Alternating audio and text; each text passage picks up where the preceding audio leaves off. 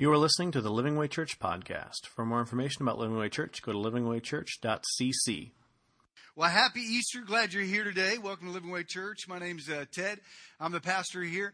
And uh, we are going to talk about the greatest move that ever happened. We are in a series called Move, and we're talking about what it takes to tell and to proclaim the truth of Christ. And Easter has the greatest movement of all. Today we celebrate the resurrection of Christ. Did you know it's the very reason that's interesting. Did you know it's the very reason that we meet on Sundays all together? Uh, the early church, while Christ was walking with them, uh, they met on Saturdays, the Sabbath. But after the resurrection, the early church began to meet every Sunday to, to proclaim and celebrate that He is alive and that He gave them life and that He's called us to tell the world. So today, I want us to talk about what it means. I mean, we sing about it. Uh, we watch movies about it. We, uh, we uh, talk about it. We read about it. We celebrate it. But why? And, and here's, here's a challenge. I've got this container here of um, kind of some grimy water. And I don't know if it, would anybody here. I, I'm not going to ask you because I'm sure there's a couple that just want to be the center of attention that will want to uh, to do this. But this is um, this is dirty water, and uh, the problem is is I wouldn't drink this. You know, if I was desperate, I, I might drink it. And, you know, I, I think sometimes we present Jesus just like this glass is. I mean, it's muddy, it's murky, and as oftentimes knowing Jesus uh, is has been a challenge for many because they don't quite understand. It's kind of it's it's they can't see faith through the filth because there's this sense that, that there are preachers and there are Christians that, that don't really know how to share the faith of Christ. And there are some of you that have never heard the true, very clear faith of Christ. So today I want to talk to you about the challenge about knowing and looking and seeing the water of salvation in a muddy, murky, cloudy uh, place. And and you know, some of you, I, I, want you to. There's there's two types of people here, and we're going to talk about those in a minute. Uh, but if you're here today and, and you're not a follower of Christ, I, I want you to tune in and hopefully get something very clear. And if you are a follower, I want you to tune in and maybe walk away with something that will help you to share your faith with people around you. Jesus tells his followers to proclaim the good news. Sharing Jesus somehow can seem uh, uh, complicated, especially since uh, since what we often present isn't really the gospel at all, or sometimes it's the gospel with additives. It's the gospel with confusion. It's the gospel with, with extras. And, and you know what? That's a reason why a lot of people don't even accept Christ. Uh, at least what they think they are rejecting is not really Christ at all, but they're, what they're rejecting is, is actually just complicated, murky, muddy waters that are trying to be presented as faith. Well, I believe people are thirsty, but people are often turned off by the, how complex we make it. So I think the gospel isn't complicated, and I don't think telling others about Christ should be complicated. Uh, today, I want to answer two questions that every person alive should be able to answer. Two questions that everyone in, in this room should be able to answer and understand, and also two questions that anyone should be able to share and to tell with anyone. So you don't have to unravel Revelation you don't have to know uh, the church history, ecclesiast, uh, the ecclesiastical history of the church. You don't need to know Hebrew or Greek or understand Old Testament prophecies. You don't have to explain the evidence of creation, uh, or you don't have to understand the, the, all the details of all doctrine, but you do need to understand what we're going to talk about today. And, and if you don't understand this today, then you're in muddy waters. You're in, you're in a dark place in your faith. It's important to grow in understanding as you walk with Jesus. Uh, you do grow in understanding and knowledge in some of those areas, but the good news of Jesus is amazingly simple. And today I want to give you the very simple, clean, clear gospel of Christ. So if you're not a follower, that you can hear it today, maybe as clear as you've ever heard it, and if you are, that it's something that you can clearly, easily give to people without giving them a dirty glass of what you think is faith in Christ. Let's make it our goal that if you or others reject Christ, that we're rejecting the right thing. So, what are those two questions that we need to answer? Two questions every person must be able to answer is number one, what does a person need to know to become a follower of Jesus? Number two, what does a person need to do to become a follower of Jesus? Those are two questions every person alive should answer.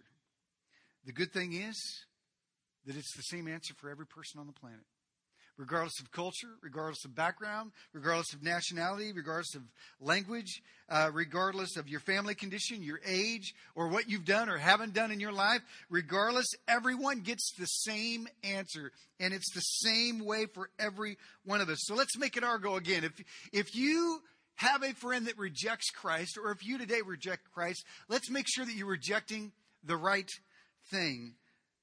See, maybe you're not a Christ follower. Maybe you have questions, and maybe you're holding off on the whole Jesus thing because you're not really sure about what it really means to be a follower of Christ. And sure of something that's not even the real thing. Or maybe you're a skeptic and, and you have no intention of becoming a follower of Christ, and you're here out of an, out of kindness, out of an invitation of a family or a friend. Uh, you have no plans to become a follower or a Christian. You, well, I want you today to hear exactly what you're going to reject. So there is no complication about what you're clearly rejecting. And I pray the Holy Spirit, if that is you, that the Holy Spirit softens your heart, that you listen today. So when you hear about the empty tomb, there's a lot of questions.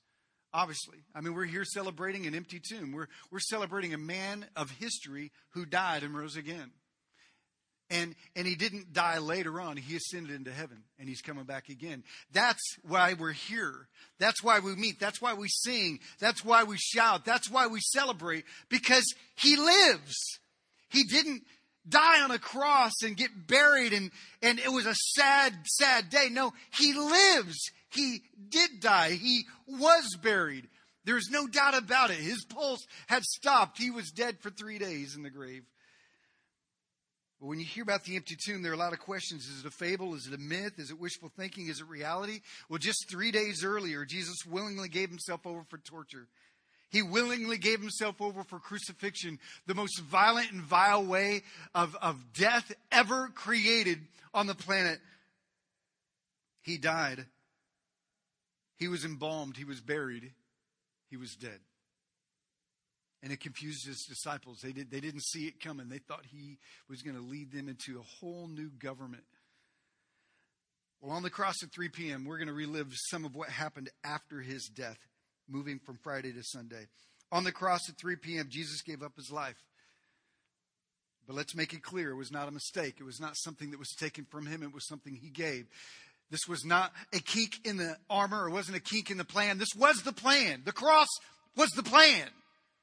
He was born in a manger 33 years earlier, laid in that manger that we celebrate his birth. Christmas is great. We all love Christmas because we like giving and getting gifts. But the real celebration is Easter. Because he went from that cradle to the cross. That was the plan. The cross was the plan. But he was dead and he was buried. But they didn't see it yet. So let's pick it up that Friday afternoon. Now, often when people are crucified, there were hundreds of them that happened pretty regularly in the Roman Empire, and uh, they were often on the side of the roads. They would have they would nail people to trees or they would tie people up to trees and to crosses like this and they would they would uh, torture them they would beat them sometimes they would nail them sometimes they would just tie them and the goal was just to leave them there to die and oftentimes the, the wolves, the vultures, the animals uh, of prey would come and just pick at them until they were dead. And it would often take three days to a month for these guys to, to die as people would pass by and feed them just to keep them alive long enough to be picked at again for another day. Well, that crucifixion was different. There were only three uh, executed that day uh, Jesus and two other criminals. And uh, it's often that they are left on the cross and left to die and, and left to rot and left for the animals to come. And, and they were often uh, pulled off the cross and just thrown in a, in a pile in a criminal's grave. They are not buried in a humane way. They're often just thrown outside of town for uh, the animals to consume. And, but the disciples would not have it. They loved Jesus too much to see his body be treated that way. So a couple of his secret followers had a plan to give him a proper burial. Mark 15, verse 42, it was preparation day, day, that is the day before Sabbath. That means Friday night. So, as evening approached, Joseph of Arimathea, a prominent member of the council, I want you to notice this is a prominent follower. This is a guy who was very popular, who everybody knew who he was. He was, he was a very uh, high level Jewish official on the council who is also a follower of Christ. I want you to realize the two guys we're going to meet right now, Nicodemus and Joseph of Arimathea, these guys were in the room when Jesus was sentenced to death. When he was arrested at midnight that early morning on Friday and dragged into accounts between Ananias and, and Caiaphas, when he was put before the council members, these two guys were in the room. And as they were shouting and throwing and punching Jesus, they were standing in the back protesting the entire thing, saying that this is unjust, this isn't right. But they were there from the moment he was arrested to right now. There are the only two people in the entire story of Jesus that never left his side during his entire execution. Joseph of Arimathea, a prominent member of the council who was himself waiting for the kingdom of God, went boldly to Pilate, a legal authority, and asked for Jesus' body. Pilate was surprised to hear that he was already dead. You see, it will often take days, uh, or at least many, many hours for someone to die, but Jesus, at 3 p.m., just six hours after the spikes were nailed into his hands and feet, Jesus gave up his life when he was finished with what he came to do. So they were surprised that he was dead. They summoned the centurion, the guy who stabbed him, a forensic specialist, uh, and they asked him if Jesus had already died. And he went and he confirmed it again. And when he learned from the centurion that it was so, he gave the body to Joseph. Now, I want you to notice all the names here and all the titles. Mark is listing names that could testify authoritatively that Jesus was in fact dead. I mean, think about it. It was confirmed by witnesses. It was confirmed by a forensic report. It was confirmed by a legal declaration. It was Jesus was dead. He was taken to a well known grave that everybody knew about. He was placed under Roman guard. Jesus was, in fact, dead. He didn't swoon. He didn't pass out. He didn't faint. He was dead. In John 19, we pick up the story in verse 38. He says, When Pilate's, with Pilate's permission, he, that's Joseph of Arimathea, uh, he's from a town called Arimathea, uh, he, Joseph, came and took the body away. Now, what they did is they had to go to the cross where Jesus was hanging, and they had to uh, throw over the cross a makeshift pulley, often with a fabric, a rope, or or some sort of pulley system, and they, they, they lowered him back down to the ground. But I want you to realize this: they had to pull his hands through the nails. See, nails were often reused by the centurions. This wasn't the first nail that was in a hand when Jesus had his hands nailed. These weren't like straight from Home Depot fresh nails. These are probably nails that have been the hands and feet of many, many criminals, and Jesus was just another one in their eyes. But they had to pull his hands through the nails. They had to remove his body, his mutilated body, uh, a bloody, torn up body from the cross and I want you to realize they had to take and carry his body. Now, years ago, when my stepfather passed away, my mom called me at like three in the morning and said her husband had passed away and i went over to her house and the coroner was there alone by himself and he had a car and he couldn't get the body out of the house by himself so and the way the house was situated he couldn't get the cart through the house so he and i picked up my stepfather and carried him out of the house and laid him on the gurney that took him into the vehicle. But I remember so clearly how heavy and how hard and how difficult and how strange it was to carry a dead body. And I'm thinking of Joseph and I'm thinking of this other guy we're about to meet here in a minute named Nicodemus who pulled him off the cross and had to carry literally the dead weight of Jesus, the Son of God, in their arms. His blood was not just on their hands, it was probably all over their bodies as he was torn apart. He was accompanied by a guy named Nicodemus. Look at verse 39. The man who had earlier had visited Jesus at night. We're going to talk about that. Nicodemus brought a mixture of myrrh and aloe, aloe vera, about 75 pounds of myrrh and aloe vera. Taking Jesus' body, the two of them wrapped it with the spices and strips of linen.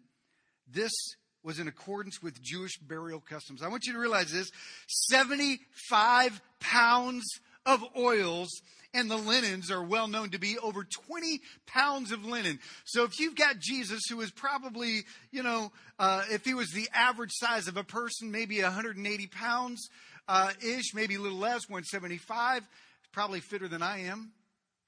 And they, they had to carry Jesus. They wrapped him in 20 pounds of fabric. They embalmed him. That means what they would do is they would rip the, uh, dip the fabric in the embalming aloe and oils and myrrh, and they would wrap him, and then they would dip another one and wrap it and dip it another. So they were they were embalming Jesus. They were preparing him for a year of decomposition. So by the time that they were done, Jesus is well over, probably with the fabric and the oils, well over several, uh, a couple hundred pounds at least. At the place where Jesus was crucified, there was a garden, and in the garden, a tomb. So you know that he was buried not very far from the cross.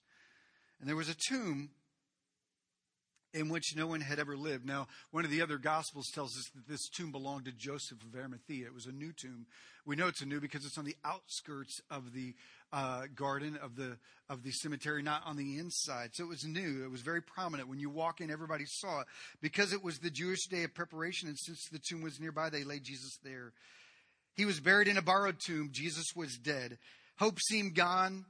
Jesus had a good run but it was over. He was dead. And now, Friday nights and all day Saturday, they huddled in fear. They huddled broken. They were confused. They were angry.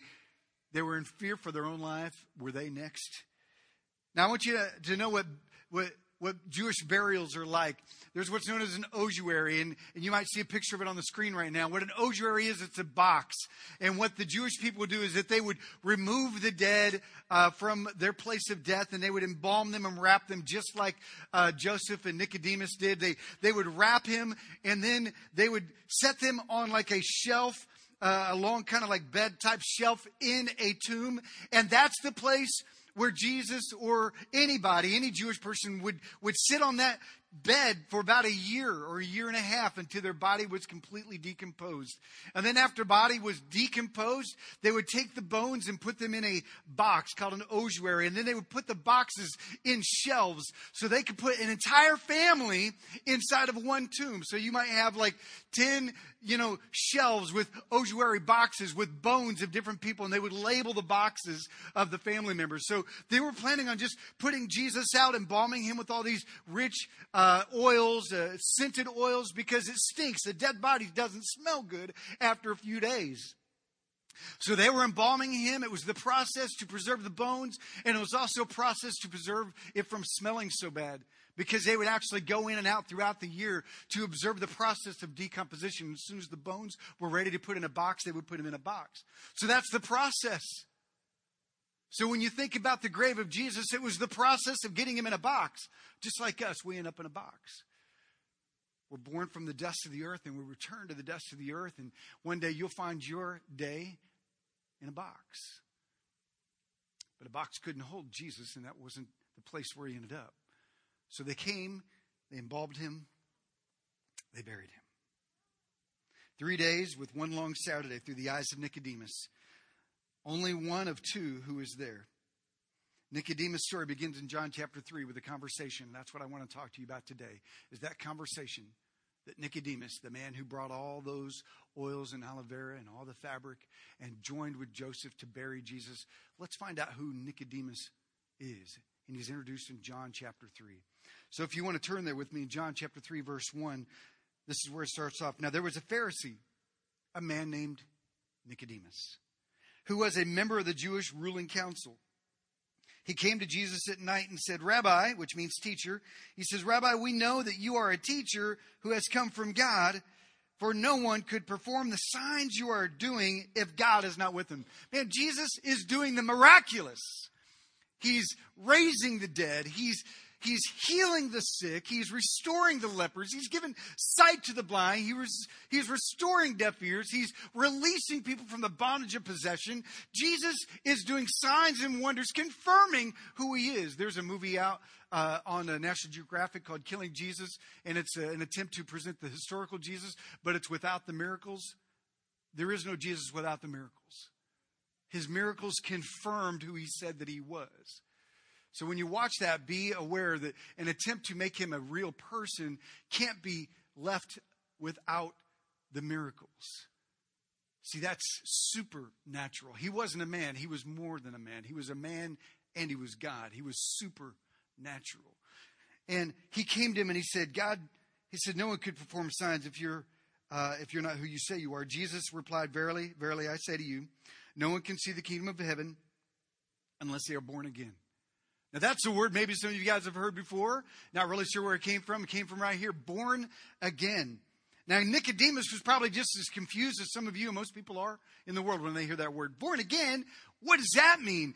And Jesus literally said, How is it possible for me to go back into my mother's womb and to be born a second time? That's just strange. So Jesus responded, He said, Verily I tell you, no one can enter the kingdom of heaven, the kingdom of God, unless they are born of water and born of the Spirit.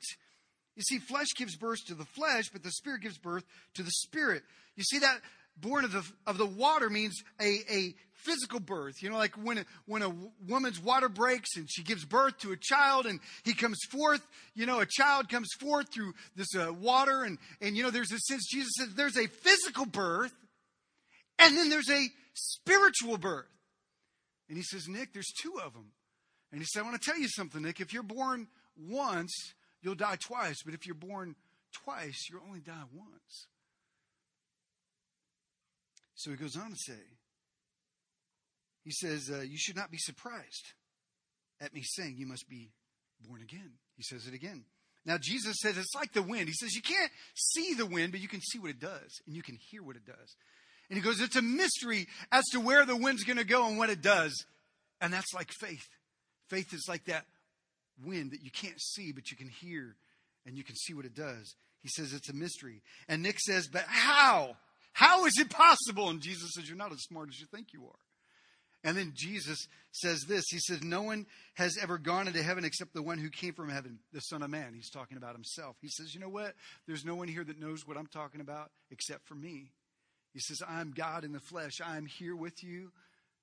And it's going to be hard for you to understand all this. He says, But just as Moses was lifted, uh, lifted up the snake in the wilderness, so the Son of Man must be lifted high, that everyone who believes may have eternal life in him. Now, I can imagine Nicodemus was looking at him like, huh? There's a, there's a story in Exodus where the entire group of people in the desert were sick. And so God said uh, to Moses, He said, take a, take a pole and uh, wrap a snake around it and lift it up, and whoever looks at that snake on that pole will be healed of their sickness. And Jesus is like, you know what? That snake represents sin. That pole is that cross, and that's me being lifted up. And whoever will look at me, you will be saved. Nicodemus was confused. He still didn't get it. And Jesus' final response to this was one of the greatest verses in all of the Bible. Jesus turns to him and gives him probably the most often quoted, memorized verse. Even if you're not a Christian, you probably know this verse.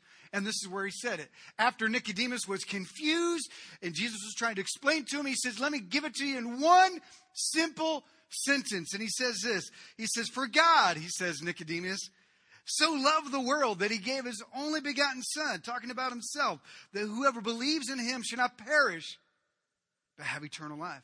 Now, I want you to, to see something today. I want to use that verse and I want to show you what is the clearest way to understand Jesus without having to dig through the muck and the dirt and the grime that is often presented as the gospel, that is often presented as the way to know Christ, I want to use that one verse that Jesus gave us that most of you already know to give you a clear and simple explanation of the gospel of Christ. And if you are a follower of Christ, you can use this to share your faith with anybody by knowing a verse you already know. And if you're not a follower, will you allow me to take the next couple of minutes to give you a clear understanding of the gospel based on what Jesus said. But before I do, I want to tell you what becoming a Christian is not. A couple of things. First of all, it's not about attending church. Living for Jesus and following Jesus is not about attending church. Nicodemus was a perfect church attender. He was a Pharisee. That meant he knew the Bible at the time, the Bible they had, the Old Testament, the law and the prophets. He knew it front and back. He knew it as well as anybody possibly could. He was faithful to the Sanhedrin Council. He was a leader and he would be considered a pastor today. He had perfect church attendance, but he was lost and he was coming to Jesus saying, Jesus, I have perfect church attendance, but I need to know about life. You see, a lot of people think that becoming a Christian is, I need to get back in church.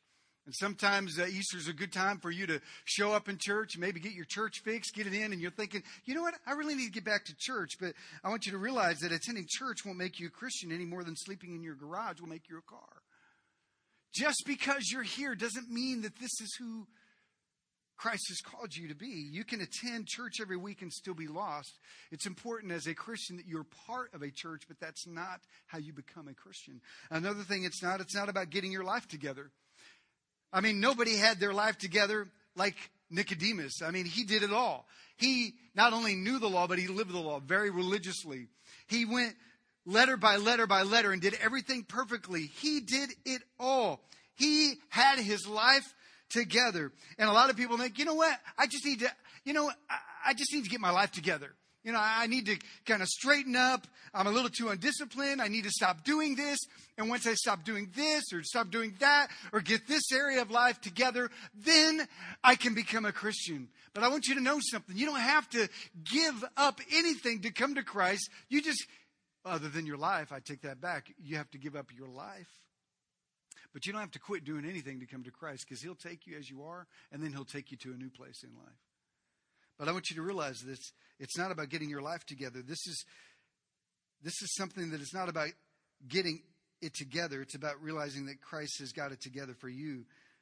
Some can spend their whole life trying to get their life together, and that's the one reason why they're not coming to Christ. But that's not what being a Christian is about. It's also not about saying a prayer. Nicodemus, man, he prayed every prayer you could think. Nicodemus wanted a formula. Jesus, what must I do to go to heaven? What's the prayer? What's the magic? What's the pill that I must say or swallow? What is it that I must do? What's the formula? Guys, there's not a magic silver bullet to becoming a Christian when it comes to prayer. A lot of people think, man, if I could just pray the prayer, if I could just get my son or my daughter to pray the prayer, if I could just get my coworker or my family member or my best friend just to pray the prayer, if I could just get my neighbor to pray this prayer. Guys, there are no examples in the Bible of a prayer being prayed as a magical cure for sin. Praying a prayer to become a follower of Christ is not present in the scriptures because following Christ is not about a prayer, it's about a life of following Christ.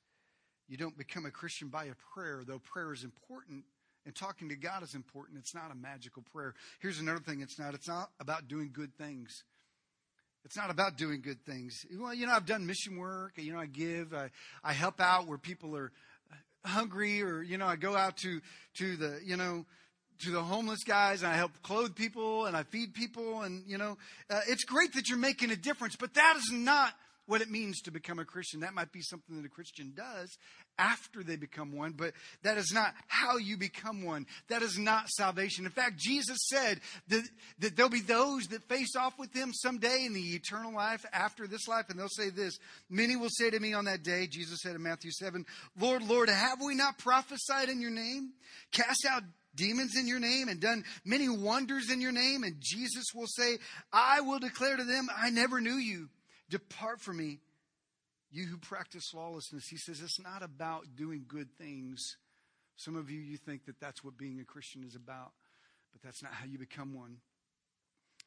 It's also not about committing yourself to God. Some say, you know what? I, I, I want to run my own life, but one of these days I'll commit to Jesus. One of these days, I know I need to do it. I know I need to, to come to Christ. I know I need to give him my life. One of these days, I'll commit to it. I'll commit myself to God. Guys, listen, Nicodemus was committed. That guy was not only knowledgeable of the word, but he lived it. He was committed to his surroundings. He was committed even to what he understood as being God, but he was not a follower of Christ. He was not a Christian. It's not about our commitment, commitment. It's about knowing that He is committed to us. And I want you guys to know this is that some might hear these and go, wait a minute, I'm kind of confused because I thought that's what it meant to be a Christian. I thought one of those was the pill. I thought one of those was, was the formula. I thought one of those was what I had to do when I had to say. I thought that's what I had to know. And some of you are confused, and that's because the church has done a terrible job at giving you the clear gospel. They've given you this kind of muddy version of Jesus that is just kind of filled with all kinds of extras, and you think, I, I just what, explain to me exactly then what it is to become a Christian. Well, let's take a look. That's what Jesus said in John three sixteen. For God so loved the world that He gave His one and only Son, that whoever believes in Him shall not perish, but have everlasting life. Four words, four things, two things you must know, one thing you must do, and one thing you get. Let's take a look at this. Then I want to pray for you. First thing is this God so loved the world. I want you to know this. The first thing you need to know is that God loves you. God loved. And this is His first step, not our first step. He loves you. Regardless of whether you realize it or not, regardless of whether you love Him or not, I want you to know what people who don't know Christians, uh, who want to be a Christian, who don't know Christ, what they need to know is just this first thing you need to know God loves them. God's goodness. This is a motivating factor. Guys, and this is so cool. It's not that He just loved, it's that He so loved. And He so loves the people of this world. When He talks about the world, it's not talking about the planet, He's talking about the people on the planet. And He says, God so loves people. And I want you to realize this. Some of you have been running from God your whole life because somehow you think God is chasing you to squish you. That he's got a big giant ruler in his hand and a staff in his hand and he's ready to bonk you on the head and criticize and tear you down and chase you down. Maybe you are running from God because of that. Man, if I thought that too, I'd be running from God too. Many tell me, uh, to God, man, not now, God. Not, I'm just not ready now. If you knew how much He loved you, you wouldn't be running from Him. Why would you run from the love of the Creator, from the love of God? And I think it's because a lot of us don't really understand the concept of his love and his so love for us. His tremendous, as, as the Bible says, his, his, his breadth, the length, the depth, and the height of his love, as Paul says in Ephesians 3. He says, man, only if we can understand how rich and how deep and how wide and how strong it is. He's not ticked off at you. He's in love with you. You were created to reflect his image. The essence of the Bible is a love story. He doesn't want to know you. He already knows everything about you. He wants you to know him. You're not a mystery to him. He knows the freckles on your back. He knows the hairs on your head. He knows the moles in the secret places. He knows the thoughts and intentions of your heart. And he still loves you. He wants you to know Him. Because He loves you. And because He's good, He wants you to know His love. Who does He love? The world means everybody. There's not a group, there's not a, a, a race, there's not a, an organization, there's not a, a huddle. He loves us, everyone, so much that He did what people do who love they give. And that's the second thing that he did. It says that God so loved the world that he gave his only begotten son. Some translations say begotten. It means one of a kind. That means God gave. That's the second thing. Two things you need to know God loved, God gave. That's all you need to know. You want to know what your friends need to know? You know, you want to know what you need to know to become a follower of Christ today, this Easter 2015? Simple. God loves you and he gave his son for you. You don't need to know who the first two people were, their kids' names, and how they found wives. It's a big question, isn't it? We don't need to know if Noah got dinosaurs on the ark or if there were dinosaurs at that time. We don't need to know the, the details of the end times. All you need to know is God loved, God gave. Let's say it together God loved, God gave. Let's say it together again God loved, God gave. Specifically, that God sent Jesus into the world to die for our sins. You see, the only begotten Son means one of a kind, never has been, never will be another. He's not one of many incarnations. He's not one of many gods. He's not one for them and then there's another for somebody else. He's the only begotten, one of a kind, never has been, never will be another. God in the flesh. The word son means in the flesh of the family of son of God means he is God in the flesh, one of a kind, never be another. Guys, God loved you so much. He stepped onto the scene himself and he gave his son, Jesus Christ. But why would he give? Why would he have to give? Because we're born once dead in sin. And we must be born again free from sin. See, all of you were born once. You're here because you were born. Think about it. Every one of us in this room was a baby. Every one of us has a mom and a dad, whether you know them well or not. Every one of you was nurtured as a child in good and bad ways. We don't know. Every one of you had milk, had maybe formula, ate baby food. Everyone, every person in this room had to learn to walk. That's kind of a bizarre thought, isn't it? Every person in this room couldn't even roll over for the first, you know, couple months of their life. And now here you are sitting up, talking, writing, interacting with people. But when we're born, we're born dead in sin. We need to be born alive in Christ. You see, he gave his life because we're born in sin and our sin separates us from the knowledge and the relationship of God. And the cross was the answer. Romans 5a says that God demonstrates his love, that while we were yet still sinners, Christ died for us. He goes on to say that while we were his enemies and had and wanted nothing to do with him, Christ died for us. See, God loves first step. God gave. He took the initiative for you. He isn't chasing us to chastise us, but to rescue us. If you're a parent or if you've ever babysat a child, maybe you've uh, had a child uh, by a busy street and, and they're playing and, and if you've ever had to dart towards the street to get a child, anybody ever have to do that? You know, it's a scary, scary thing. Or if you're yelling, hey, get away from the street. Get away from the street. And the kids are, man, Mom, your dad, you don't want me to have any fun. They're just little kids. I don't know if they're actually talking that much, but you know, the smaller kids, you have a fence, you, you keep them in the backyard to protect them from the vehicles that might hurt them. And you're not, you're not coming down on them because you hate them, but imagine that a child is running towards the street, the ball goes in the street, they're just oblivious.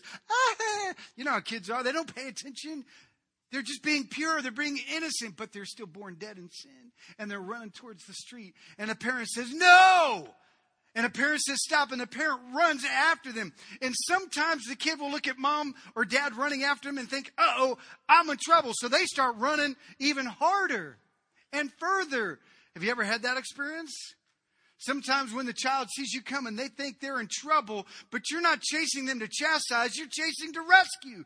Guys, listen, Jesus is not chasing you to spank you. He already took the spanking on the cross.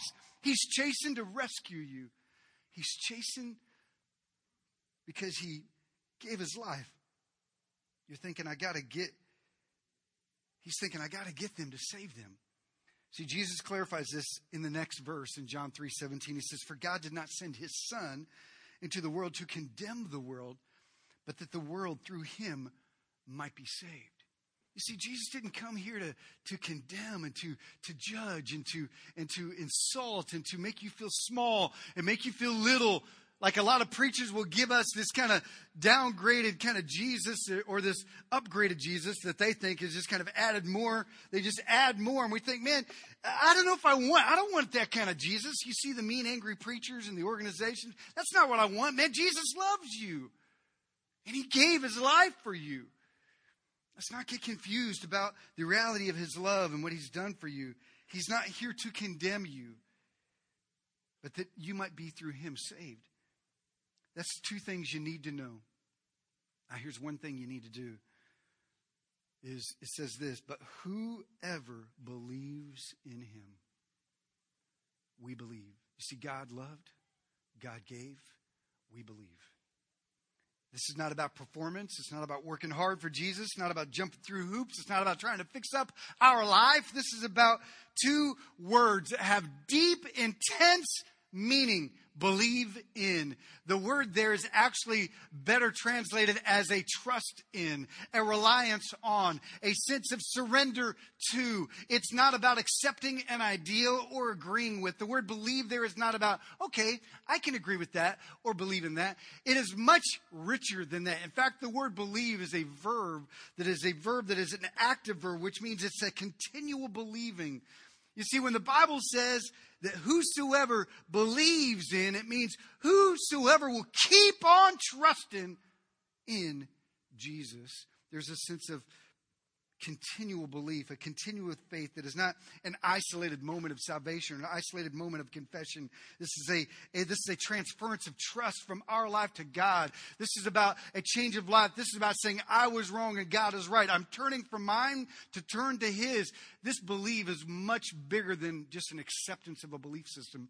Because let me tell you something. The Bible says that every demon in hell, the devil himself believes the gospel. Every demon in the hell can quote John 3:16 and know that it's true. They were there at the crucifixion and saw him rise from the dead, and they know that he's coming back. But these demons are not saved. They're not followers of Christ. They are not born again, even though they have all the right belief system, because it's not about a belief, it's about a trust in and a reliance on. Let me explain it to you this way using this uh, stool. Some of you guys have heard me do this before. It's like I can know everything about this stool. Man, I can study it all day long. Man, I could I could tell you how many braces there are, and I could even probably you know build one myself. You know, I could you know know about the the pads on the bottom and just kind of how sturdy it is. And, and I could even do seminars on the chair, on the stool. I could, you know, teach you how to get to know, man, what kind of wood it is and the grain and how to cut, how to do the edges, you know, and the value and the importance of every angle and shape. Talk to you, talk to you about how sturdy it is and how strong it is and how you need one yourself. I could go into great detail about this stool and chair, and I could, I could tell you everything that could possibly be known about this. But when it says whoever believes in, it means not this. It's not a leaning on. It's not just a knowing about. It's not even a, a partial, because at any time, if you pull this out, I'm still on my own. But this word here, believe in, trust in, means a total surrender, a total trust. The entire weight of my body is completely on this stool. There's nothing at all that I am doing to keep myself up. I am resting in the knowledge and the understanding and the trust of this stool. Guys, listen, some of you, you know an awful lot about Jesus. You know the Bible verses. You went to church every now and then when you're a kid. You know what everybody says about him. You could even teach us a thing or two about some things you know. Maybe you have a Bible. Maybe you've led or gone to a Bible study. And you've leaned on the stool, but you've never surrendered yourself. You've never put the weight of your sin, the weight of your life, the weight of your cares, the weight of your marriage, the weight of your job, the weight of your finances, the weight of your shame, the weight of your of the shackles of your life. You haven't trusted him. God so loved the world that whosoever believes, trusts in him, relies on him. You see, Jesus often said, if you want to be mine, follow me. That's a continual invitation those of you that every day get up and walk with me, he says, those will be my followers. Guys, listen, this is not about a belief system. This is about a trust in the knowledge of what Christ has done on the cross for us. Acts 16:30 says believe in the Lord Jesus Christ and you will be saved or sorry believe on. There's a sense that it's more than just believing in it's believing on. What you need to know to become a Christian, what your friends need to know is God loved, God gave. We believe. Put your trust in what God did when He sent His Son to bear the weight of our sin upon His shoulders. So let's say it together. Ready? God loved. Let's say it together. God loved. God gave. We believe. Now, when we do this, life with God begins. And this is what we get. This is the last thing the verse tells us is that we receive. This is what it says. If you do this, it says, You shall not perish, but have eternal life. We receive, God loved, God gave, we believe we receive. Perish, what does that even mean? What does that word perish mean? That means judgment. that means that apart from Christ, we all are facing a very real judgment. This is what it says in the very next verse in John 3 18. He says, He who believes, continually trusts in him, is not condemned. But he who does not believe is condemned already because he has not believed in the name of the only begotten Son of God. Guys, listen, Christ came to rescue you. If you reject his rescue, you're already perishing. That's the point. You're already in the process of judgment. Every heart know there's more to life than this. We lay in bed at night and we look at the stars at night and we close our eyes when we can't sleep and we wonder what happens when this life is over and, and, and going and seeing a guy or a girl in a, in a box with makeup on at a funeral does not answer the questions of what happens when this life is over. When he says have eternal life, he's not talking about a promise to live forever because the reality is good news and bad news, we all live forever. It's just about where we're going to live forever. What does that mean, eternal life? That means God life, it means divine life forever, the righteous life of Christ. It goes back to Jesus telling Nicodemus, Nick, you must be born again into a new life, into a fresh start, a new beginning. Guys, some of you have been praying for a new start, a fresh beginning, a new jump start to a new life is what you've been praying and needing and crying out for. Your heart is crying out for something more. This is the invitation God loved, God gave. If we believe, we will receive this eternal life, this promise. And how do we know it's true? I'll tell you because we know it's true. Because even though Nicodemus soaked and wrapped and laid Jesus' dead body in a tomb and wept for three days, there was a movement that took place on Sunday morning when that stone was moved away. And let me tell you something on that Sunday morning, on that third day, Jesus walked out conquering sin, sickness, death, depravity, hell, and the grave. Jesus was alive. And now the cross was so much more because Jesus is now risen. He is alive. And when we look at the cross, we know that it's empty. When we look at the tomb, we know it's empty. And we know our sins are forgiven because He is alive. We know we have purpose in life because He is alive. We know there's more to this life, this short, frail blink of an eye life. We know that there's more because He is alive. When life doesn't make sense, we know He is alive. He has conquered our sin, our death, our shame, our confusion, our fear, our anxiety. He has conquered our depression. He has taken the, the shackles of our habits and he has carried them on his shoulder. He is alive. 1 Corinthians 15 19 says, If we have hope in Christ only for this life, we're the most miserable people in the world. That means if you're a Christian without the resurrection, even if you're a good person, man, you're missing a lot of things because life with Christ is a life of sacrifice. But he says this, but the fact is, Christ has been raised from the dead. The fact is. So for three short years, they walked with him, watched him do the miraculous, then watched him die. And for three long days, their dreams were wrapped in grave clothes in the depths of despair, but the tomb was rolled away. Now, what's more refreshing? This muddy water? Or what if we could just simply present to people a clear understanding of who Jesus is? Pure, fresh, refreshing water.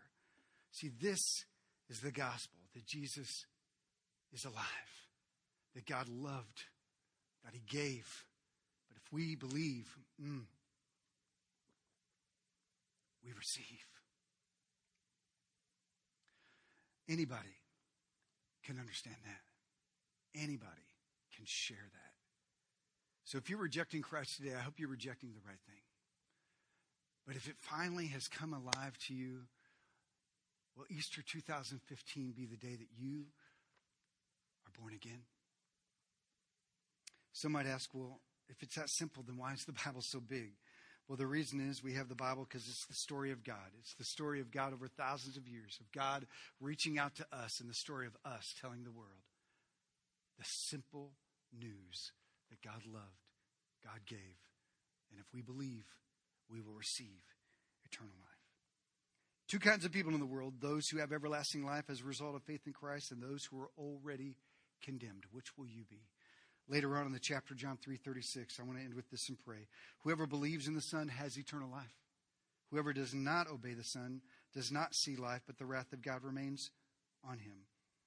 Those already sentenced, those already who only await the execution of that sentence. And that's the reason why the gospel is such good news, because justice was satisfied and he lives. So our responsibility is to live it out and lay it out. When he rose from the dead, he challenged us to tell others. Next week, I want to pick up with the resurrection. What happened after the resurrection? What's that mean for us? Next week, I want to invite you to come back to Living Way. If this is your first time, if you're here as a guest, come on back. Next week, we're going to unwrap what happens next after Jesus rose again from the grave because he still walked with the disciples for almost a month. And you can find out some of the things that he said during that time because he is alive. Let me pray for you. Jesus, thank you so much for the cross. God, you gave your life so we might live forever. Maybe you're here right now and it finally makes sense. It's your time today. Maybe you've lost the simplicity of the cross and you've been doing so much to try to reach Him. God wants you to simply rest and trust on Him. Guys, we're going to watch a video here in a moment. I want your heads bowed for just a moment. And as we watch this video that's coming up, I, I want some of you to, to just talk to Jesus for a while. During this video, I want you to, if you know that you need to be born again, and talk to Jesus. Just confess your sin, acknowledge that you are a sinner, and that the cross was payment, and that He took your sin. If you will receive that and believe in Him, you will become a child of God. And over the course of the next couple of minutes with this video, I want to ask you to invite Christ into your heart, into your life, and to follow Him. Because He is alive. Let's watch this.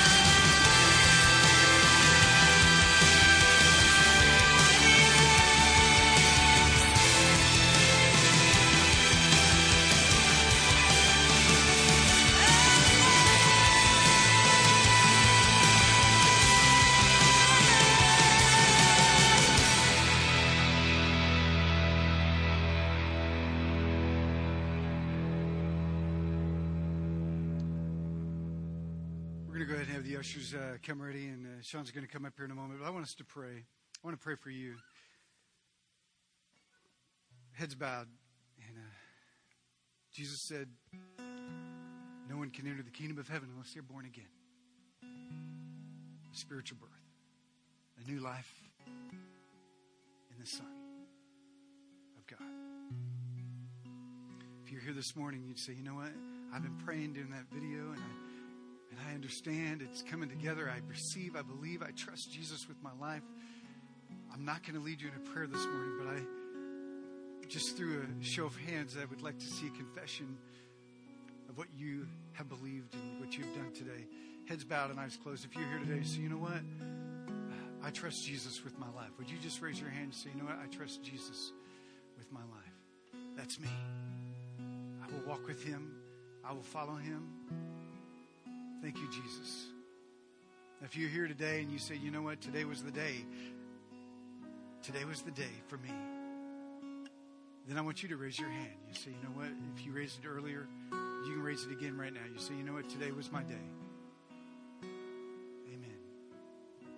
Amen. Thank you, Christ, that you live. In Jesus' name. I want to invite you guys to join uh, us next Sunday as we continue this journey with Christ. As a follower of Christ, let's walk with Jesus together. I hope to see you next Sunday. Thank you for listening to the Living Way Church podcast. If you enjoyed this message, we hope you come visit us in Garland, Texas. For directions and more information about the church, go to www.livingwaychurch.cc.